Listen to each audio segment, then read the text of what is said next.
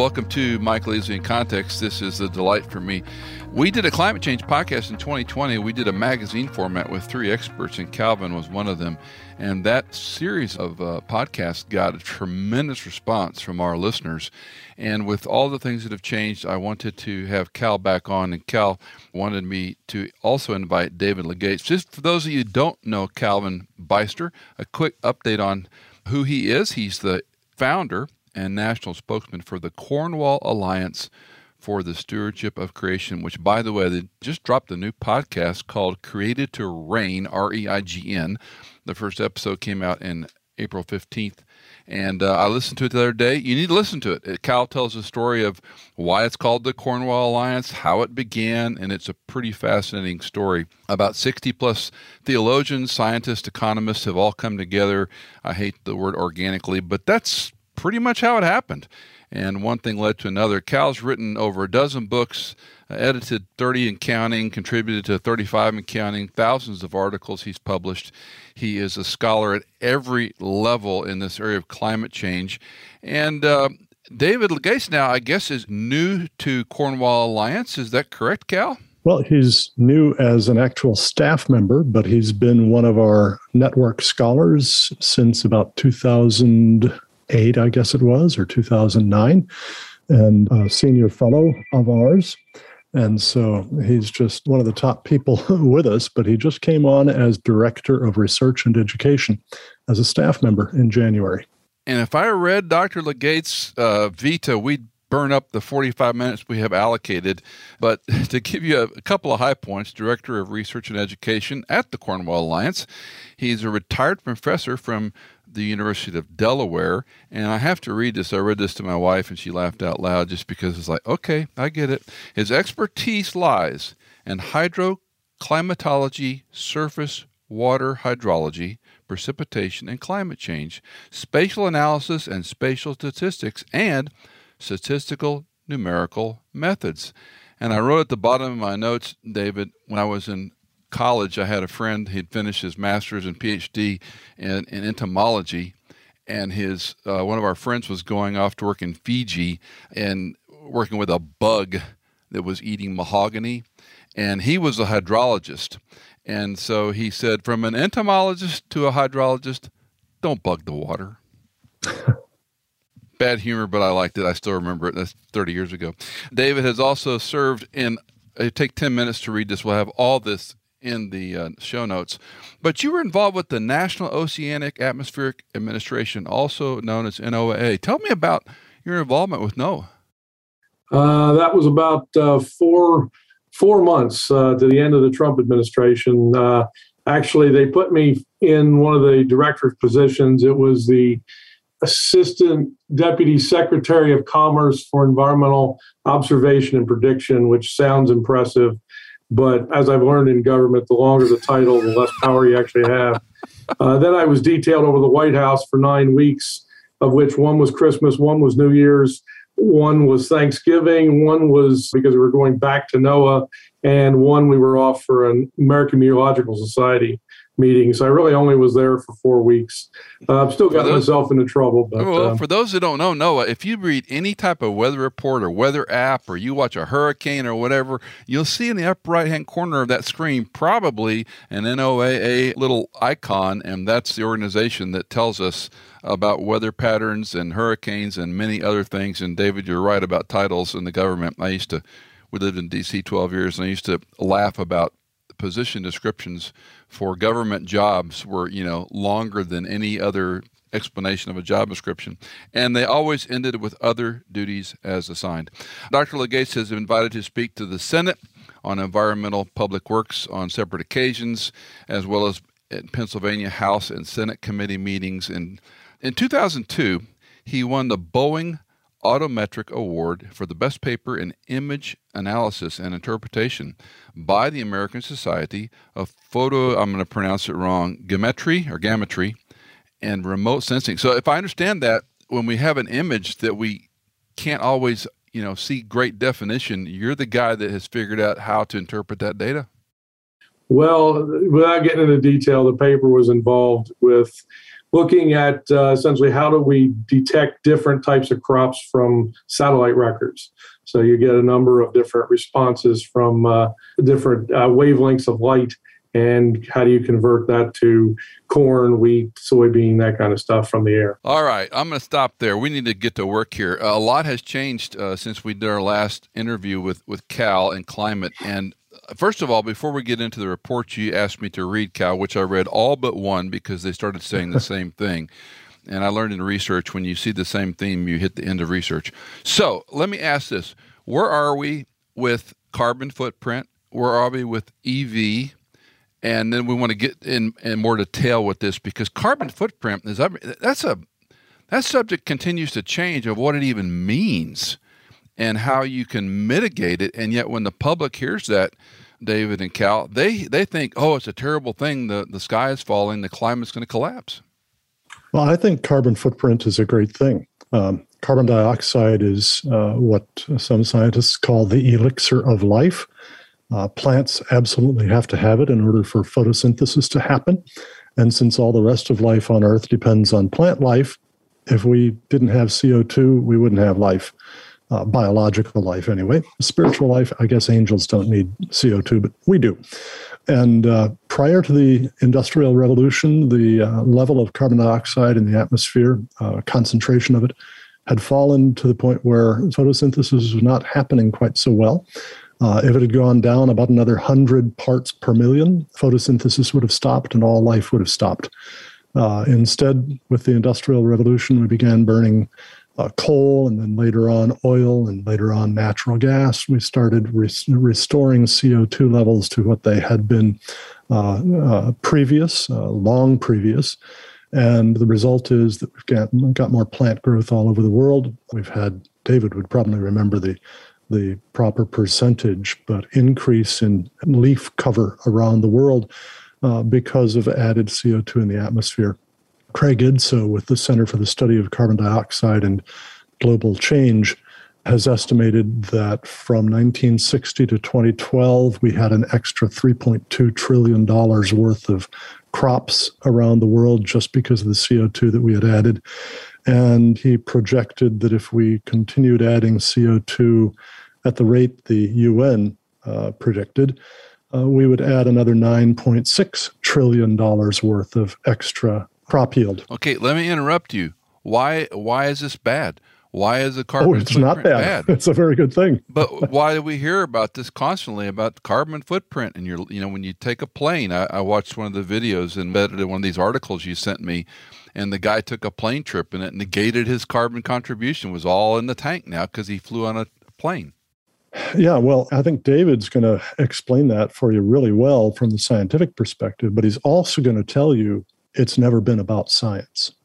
Yeah, I mean, particularly with respect to carbon dioxide, I mean, if greenhouse producers know very well that carbon dioxide is the elixir of life. If you go into a commercial greenhouse, often you'll see little boxes in the corner that actually produce carbon dioxide and put it in the atmosphere. And that's because plants grow better with more carbon dioxide. So if you double, triple, quadruple the amount of carbon dioxide over what it is outside, plants grow faster. And the neat thing about it is they are more water efficient. So the idea is they need less water. They, their stomates don't need to open as wide. So therefore they retain more water. And so they're simply more water efficient. And what we've seen from statistically looking at satellite records of plant growth is there are large areas where we've seen deforestation, but by and large, most of the world is actually seeing a greening up associated with the increased carbon dioxide that we've seen over time. As well, Cal said, carbon dioxide, in my view, is not the problem, and it never was the problem. The issue has been how do we get wealth redistribution? and that's done by coming up with a something we can restrict and that's where it comes down to carbon dioxide. So when I read the IPCC report that Cal you encouraged me to take a look at, they talk about the reforestation and the need for this, but they say this really is a small contribution to the larger climate change problem. But I'm hearing you saying that's not true. Right. CO2 does contribute to the greenhouse effect. It does, you know, the more CO2 in the atmosphere, Other things being equal, the warmer the lower atmosphere is going to be, the cooler the upper atmosphere is going to be, by the way, because some of that heat stays down low. But it's a pretty minor contributor, uh, partly because water vapor, which is by far and away the most important greenhouse gas, absorbs a lot of the radiation, infrared radiation, in the same bandwidths that CO2 does. And so a lot of what CO2 could absorb, it doesn't because water vapor already absorbed it.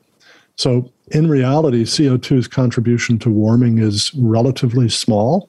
Water vapor contributes a lot more. And then there are a variety of other things like the sun, you know, that big shiny thing up in the sky there. Uh, the, the variations in solar energy output and in solar magnetic wind cause variations in energy input to the Earth's atmosphere, as well as in the formation of clouds. And clouds, in turn, have their own effect. Cloud cover is probably a much bigger contributor to global temperature than CO2. Mm. And then there are various ocean cycles that also affect these things. There's a, a, uh, a, sort of a back and forth system between the two poles in terms of how much ice they have and therefore how much energy they reflect back out into space. so all right, of these I'm, things I'm go you. together. I'm going to stop you because you have a lot I want to ask you about. I want to help the person that they read the IPCC, they watch this uh, gentleman's video. What's his name? Guterres.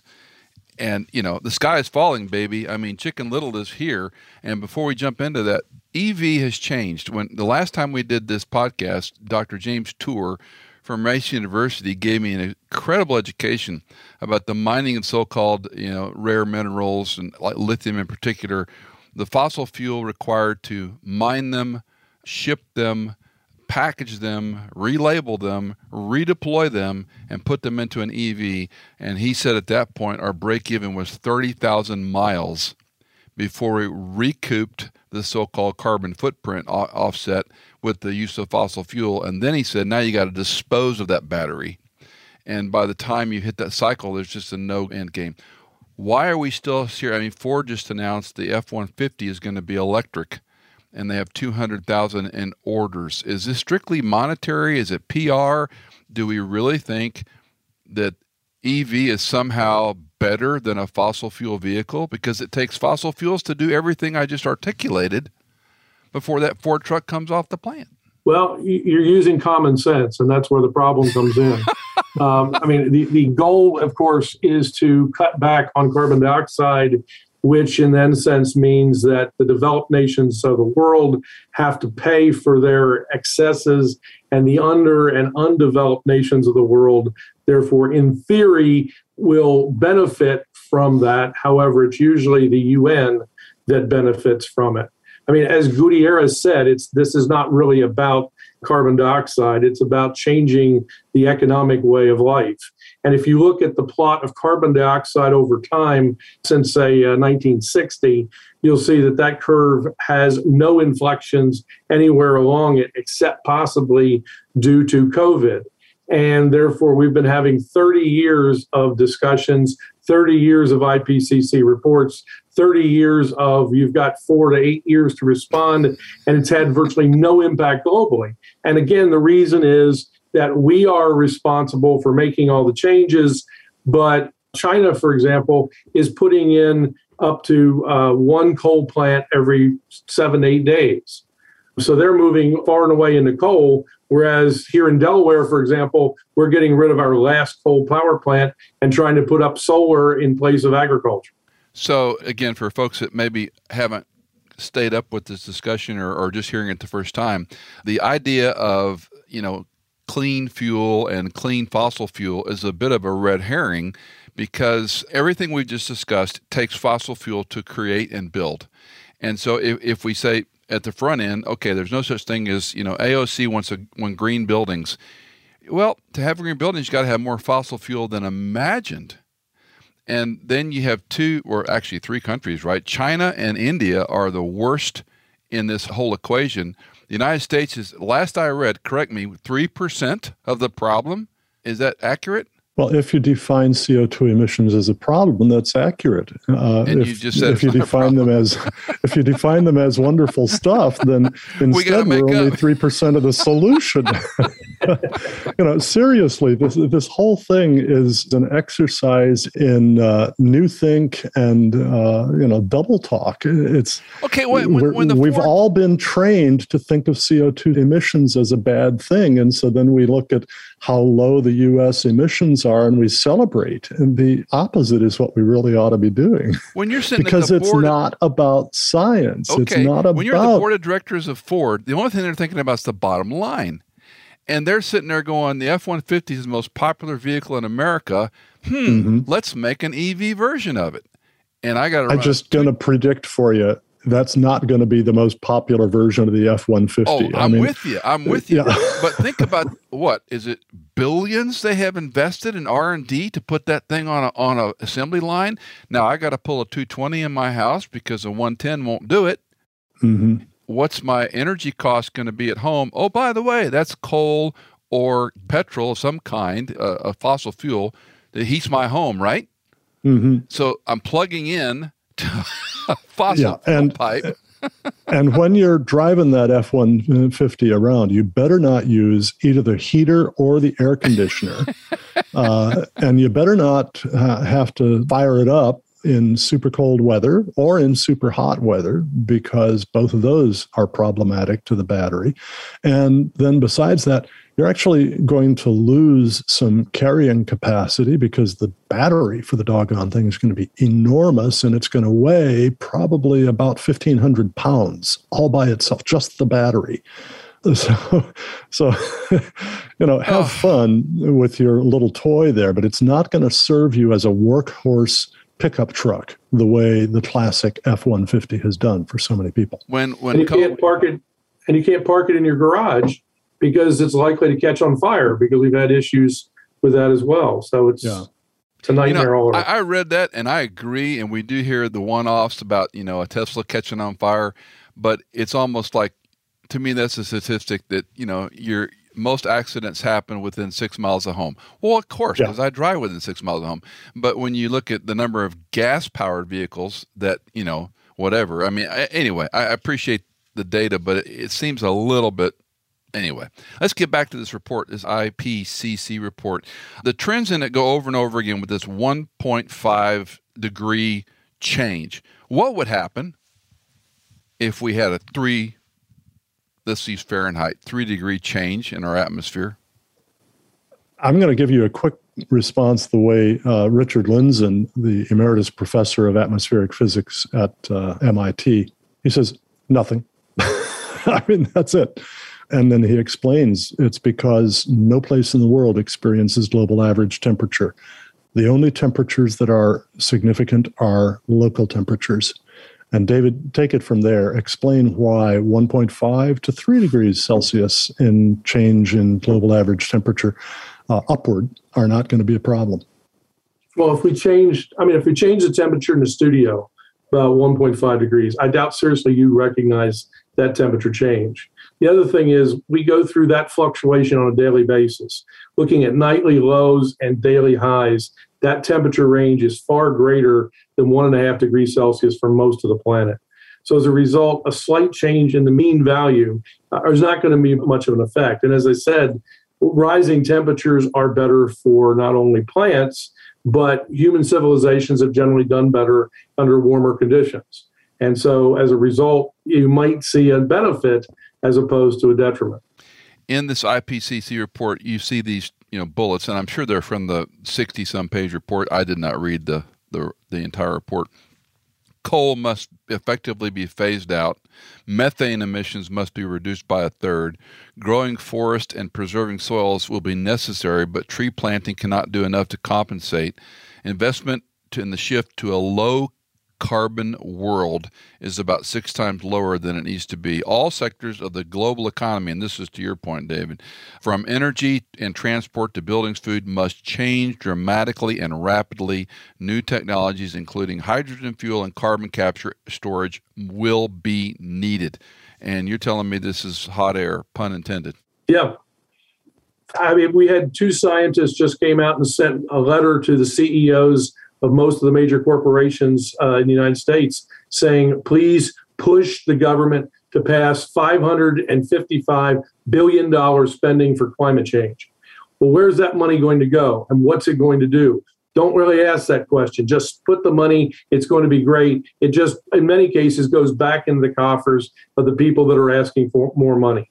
And we, like we said, we've seen nothing from the UN in terms of the IPCC, in terms of changing carbon dioxide, which they argue is what their whole game is about. And I think this is about spending as much money as humanly possible, and it doesn't matter for what. Uh, let me give you a quote that shows that this is not just David Legates blowing off steam here. A former co chair of the UN Intergovernmental Panel on Climate Change, Ottmar Edenhofer, a German economist, said back in 2010 the climate summit in Cancun at the end of the month, and he was talking just before that summit, is not a climate conference, but one of the largest economic conferences since the Second World War. First of all, developed countries have basically expropriated the atmosphere of the world community, which is a kind of a strange thing to say. Granted that, you know, that uh, crop yields all over the world had more than quintupled between World War II and the present. That all kinds of wonderful improvements in life expectancy and so on had gone on. But uh, let's continue with, with Edenhofer's statement.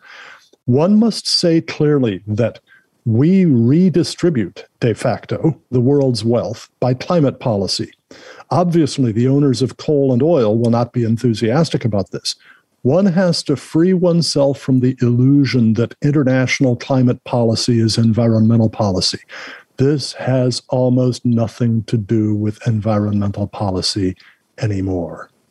Close quote so from the horse's mouth. So when the IPCC finished its report, there was this little um, drama that they delayed release by hours, like there was some mm-hmm. kind of mm-hmm. shuttle diplomacy going. What the final document was going to be. That's routine wonder, every one, every time. Yep. They do it every time. It's all about drama, rhetoric. well, you, so, so you think it was planned? You don't think it was guys saying, "Wait a minute, we can't say this."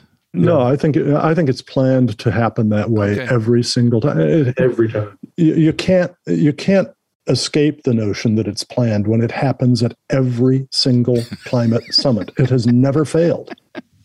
Okay, talk a little bit about solar and wind because I have some young people that I know, and they're like, "Oh, we could with solar and wind." I, I remember, I think Cal, you may not remember, but I used this story when we interviewed you last time I have a friend that acquired a building to lease, and it had solar panels on the roof. Mm-hmm. And I asked him about them, and he took me up into this room with these three ring binders that were on a separate shelf, and they were about four feet deep. And he said, That's what I have to keep up with with the government to show them I'm maintaining these panels to their specifications. And he goes, I'm just leasing the building. And he goes, Half the panels are, are failed the company that manufactured them is out of business.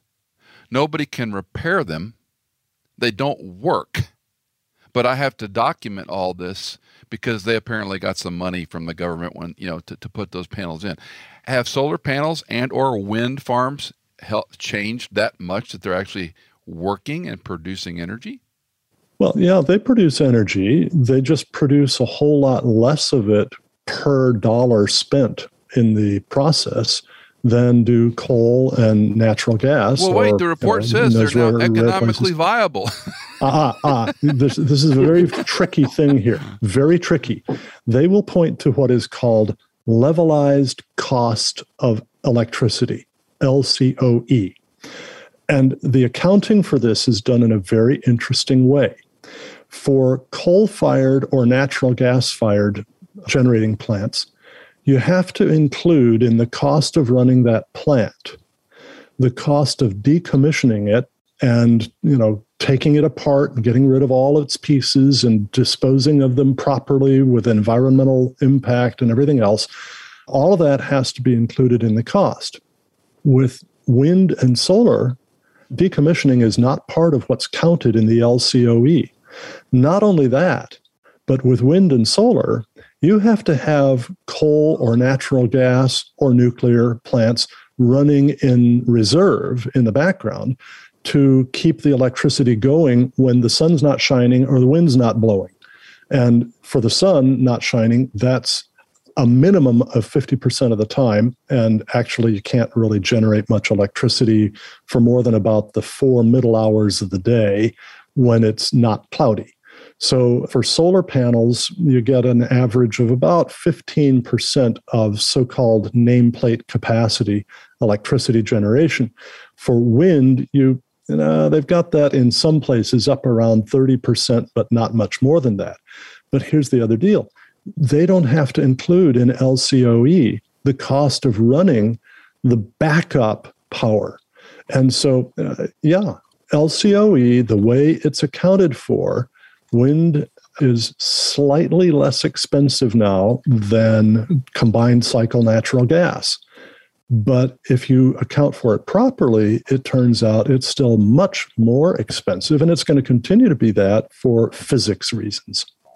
Let me go back to the you, you, talked about my language decommissioning these plants. I've read the same about the, the turbines on these uh, wind farms.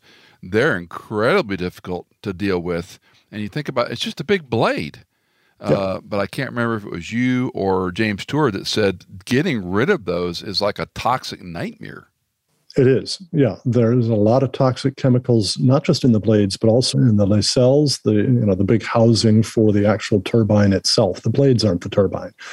Um, all kinds of toxic metals and toxic chemicals in those things, and there simply is no good way to dispose of those.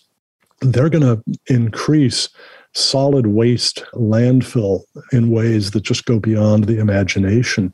And again, the proponents are just not taking this seriously into account. But the big deal here is this simply cost. You know, the places that have done the most with wind and solar are the places that have the highest electricity rates in the world. Germany, electricity is roughly three times as expensive as for the US as a whole. California, it's more than double what it is average for the US. Uh, and, and this hurts people. And that's even with wind and solar just providing a very small percentage.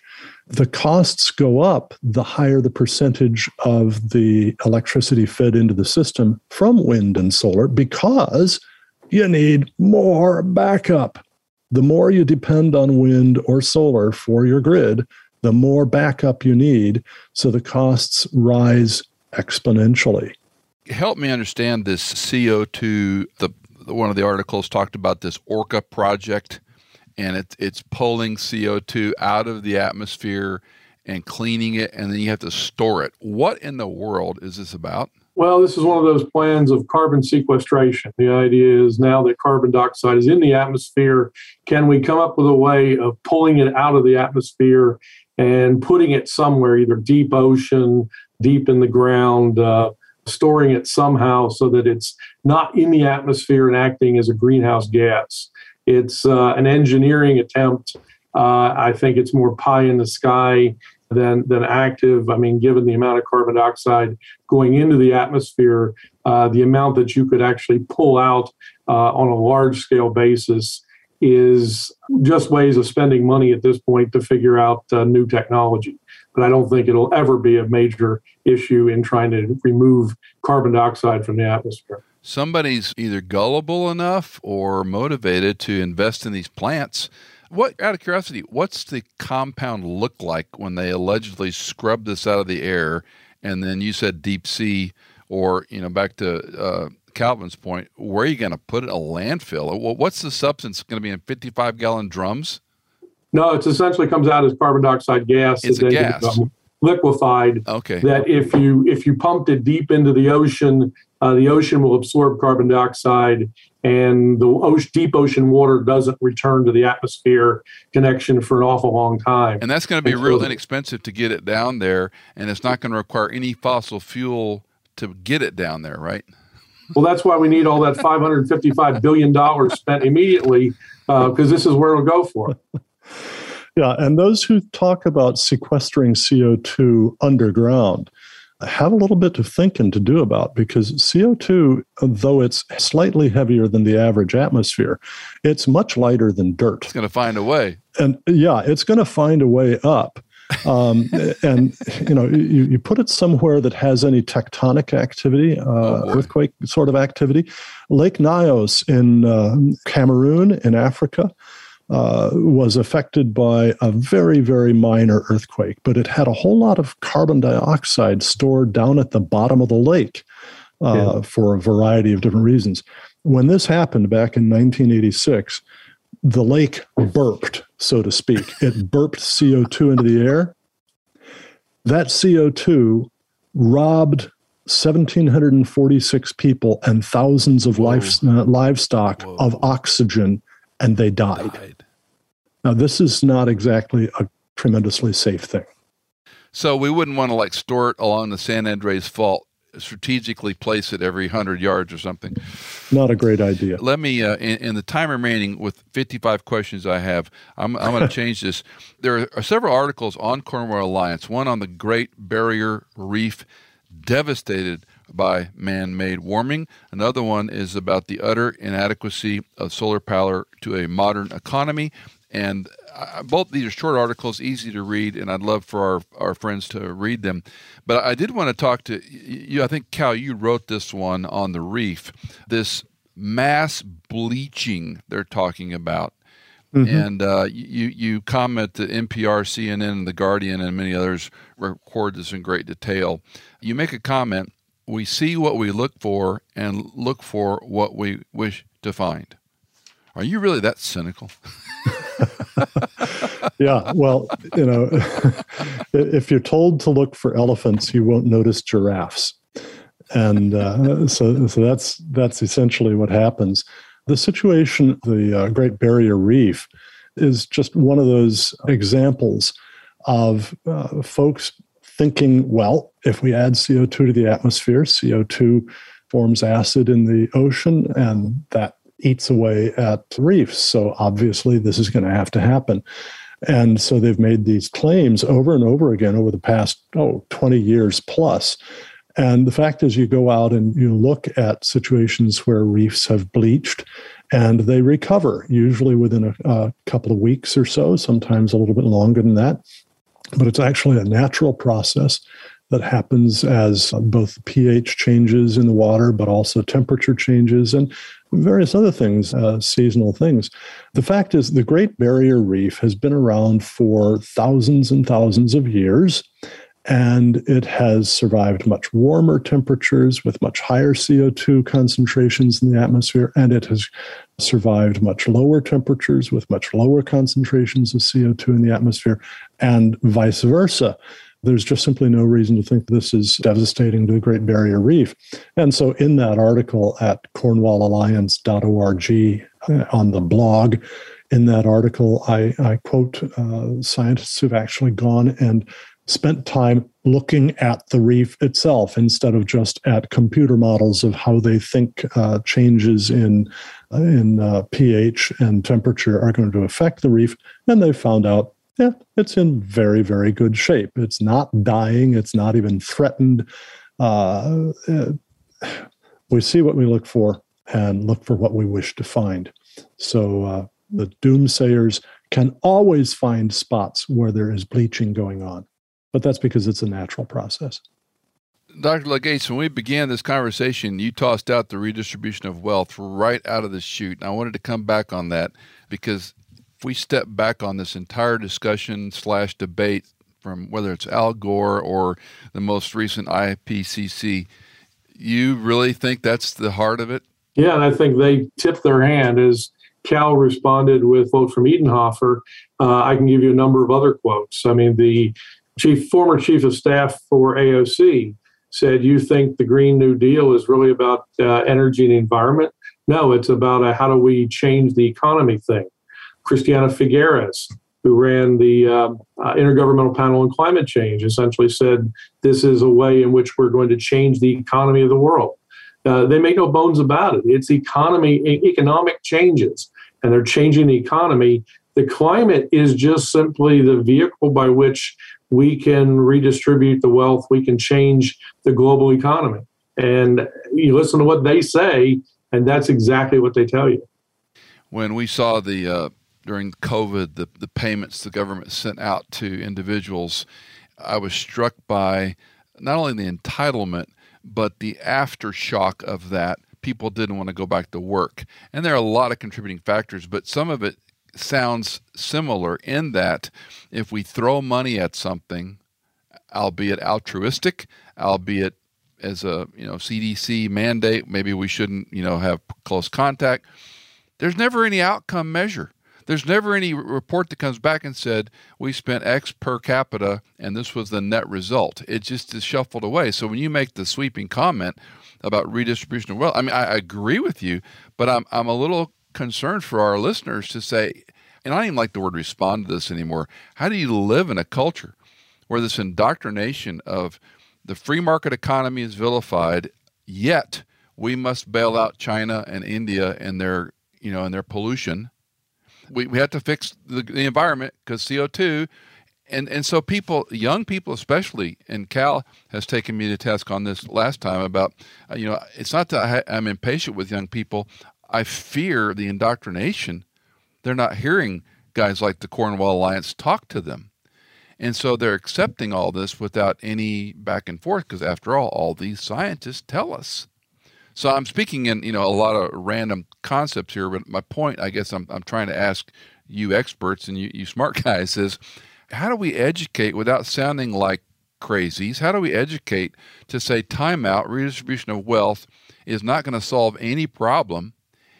More than likely, it's going to create more problems for the free market economy, which is what we saw in the COVID period whether you should stay home or not, setting aside the redistribution of wealth from the government writing checks it did not have to people who were not working had no positive effect. Yeah. Well, you know, I actually think, Michael, that a major part of the responsibility lies with those of us who are not young in two ways. One, we have to be giving the information necessary to those who are young but two, we have to be patient because we have to remember, you know, we once were young ourselves and learning takes time. Learning takes a lot of time. And so, you know, if you haven't lived, for example, through the 1930s, which I haven't, right? But if you didn't live through the 1930s, which were the warmest decade of the 20th century for North America and particularly for the 48 continental United States, you don't have direct memory, personal memory of that kind of warmth, of the incredible number of high temperature records set then that have not been exceeded since then.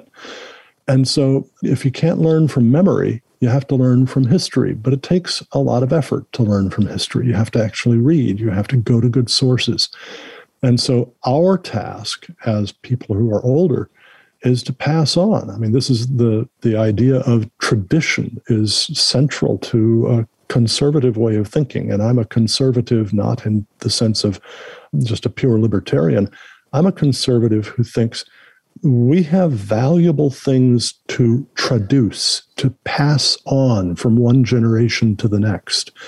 And we just have a lot of hard work to do. But you know what? People do age unless they die. And as they age, they do learn. So, you know, as Winston Churchill put it, you know, if if you're not a liberal when you're in your 20s, you have no heart, and if you're not a conservative when you're in your 40s, it's because you have no brain. but it takes time for that learning to happen, and we just have a hard job to do you know, I, I listened to AOC, and I, I would love to have known her economics professors, what she was taught when she was at university, you know, where that thinking began, because it's evident she doesn't know history. She doesn't know what she's speaking about. And the block and bridge, the way she's interviewed, is, is interesting. But that's a young woman in a position of political influence who is telling a lot of people information that CO2 is bad, sustainability is our new God, redistribution of wealth is our responsibility. And I, I, sit there and go, let's just take the last one back to redistribution of wealth. How long can you redistribute it? The free market economy will stop at some point if you continue writing checks once yeah. you dismantle the way people make money. And it's not just a pragmatic problem. it's also a moral problem. Yeah. For the simple reason that the eighth commandment does not say, you shall not steal unless you are the government. you know, redistribution of wealth is government run theft. And that's all there is to it. And we have to get back to the point where people are willing to say the mere fact that the government does it doesn't justify it. But unfortunately, in our day, so many people have turned away from the real God that they're substituting all sorts of idols in its place. And I think we have idols of science, idols of technology, idols of wealth, and idols of government. The state has become the God of so many people. This is why the preaching of the gospel of Jesus Christ for the reconciliation of sinners like me to the holy God through the atoning death of Christ and his resurrection from the dead is the most important task the Church of Jesus Christ has proclaiming the gospel, bringing people to a, a living faith in Jesus Christ so that they are reconciled to God. That's the most important thing we can do. And as that happens, then as people spend time in the scriptures, they begin to learn to think the way God thinks. To test all things, hold fast what is good, as Paul put in 1 Thessalonians 5:21. And when that happens, they start to see through a lot of the lies in the world around us. Well, you said it better than I could, and it's a great place to land uh, our conversation. You know, apart from the gospel of Christ, I have no hope. You know, and um, yeah. you, you, when you listed off all the gods, the one I would add is altruism. There's this nomenclature today, and this, you know, whether it's social justice or universal income or socialized, whatever you want to, you know, call it there's this altruism deep in the a person says, "Yeah, we should do that," but it's at never at a cost to them individually or from a geopolitical what that does down the line. David, let me leave the, the last word with you. Um, thinking about you know all, a lot of things I have not organized well. Forgive me, but you guys are the experts. What would you say to a person you know hearing us talk about climate change? What do they need to know? How do they navigate these conversations? What's important, you know, from your vantage at the end of the day? I, I think it all bases on truth. I mean, part of the idea is the, the media, the narrative that everybody constantly hears is, for example, more tornadoes, more hurricanes, more devastation. And then you look at the records and you see that's not the case. That's not the way it goes. And uh, to some extent, you've got to do your own work. My fear is that we wind up in a situation that the Soviet Union found itself in. If you're familiar with the case of Trofim Lysenko, who was a Soviet peasant in the 1930s, came up with the idea that if you take a seed and you put the seed in a freezer and you freeze it and then eventually plant it in the ground, the trees that grow will actually be cold resilient. It's essentially an environmental determinism argument. And the issue was anybody following Mendel's genetics had problems. Uh, you were ostracized, you were forced out of the government, you were forced out of the country, or in some cases, you were killed, murdered.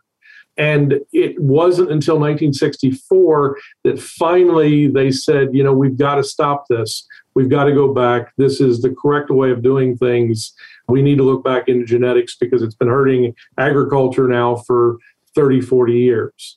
I hope it doesn't take us that long to realize that that's the problem and that, a whole cohort of children don't pass away uh, until the next group come along and say, yeah, I don't know what they could have been thinking. We need to do this differently. I'm generally a pessimist, but I'm not a fatalist.